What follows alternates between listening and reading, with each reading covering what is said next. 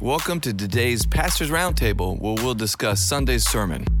Facebook Live, what's going on, Pastors' Roundtable? Right. We've got the Youngkins with us this morning. Yes.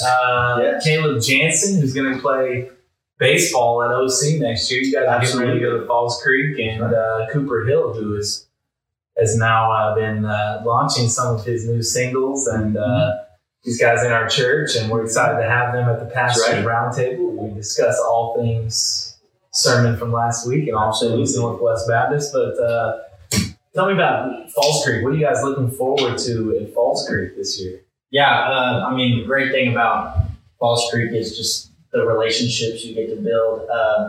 Something I'm excited about is there's a lot of kids going this year that don't always come to youth group or church on Sunday. And so this is a really important opportunity for them to have fun, because they're here to play basketball and hang out with people, but also they're here to gospel. And so that's one of the best things that I like about the camp.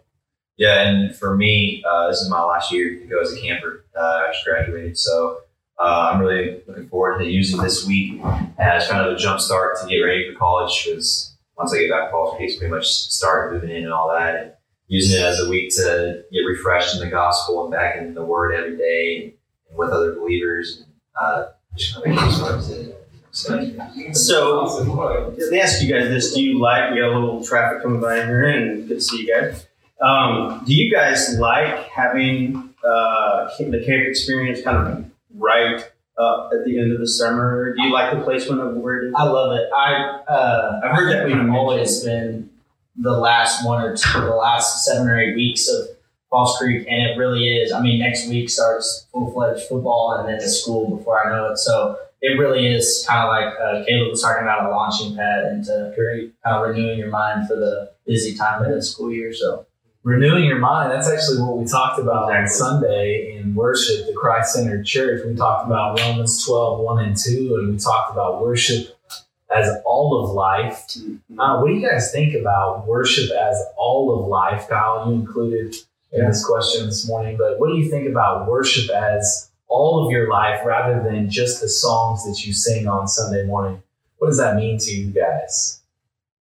Go ahead, please. Okay. Well, I think this isn't just Falls Creek thing. Right. It's theology. Yeah. I just got done playing with the Ambassadors baseball team over the summer, and it's a team that plays in Memorial, the guy who passed away in 2002. And after every game, we share the gospel with every team we play, and we tell the story about that guy. And going into the trip, I was expecting to get really good at baseball and focus a lot on the Word and my own personal. But I think like you said, I learned through the summer worship God in literally every aspect. I was with the guys for 4 weeks straight, singing at churches and stuff, and everything we did, going to bed every night, all the Bible says, we had a baseball game, everything we did, every single thing was in worshiping God, because it's all forward by Him. That's awesome. Pretty amazing. Something I really connected with that you mentioned on Sunday was, worship. You didn't talk about the style of music or what that was, because worship is a lifestyle. As someone who enjoys and makes rap music, that was something that I obviously agree with, because many times your style of worship, if it clashes with someone else's, it becomes a issue that people argue about. It's not worth it, and they're missing the picture. And so I really do believe that worship is a lifestyle and a heart issue, not an outward appearance of what it may look like. So worship is definitely not your preference of musical style. It is definitely not that. And so when we understand that worship is our life, giving it as an offering unto the Lord, it changes our perspective of when we come together as a corporate body. We all have gifts and talents and different abilities. One of the things I think we probably need to continue to explain or continue to promote within our congregation is the great diversity that we have at Northwest.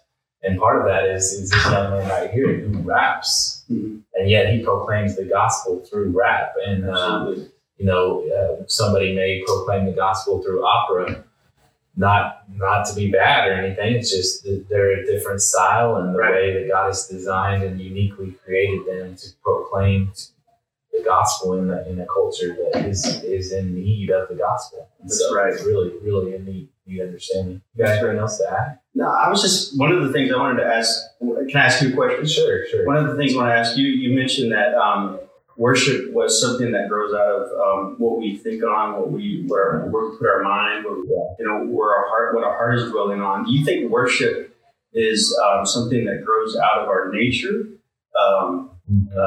Do we gain our identity or from what we worship, or do we worship based upon who we are?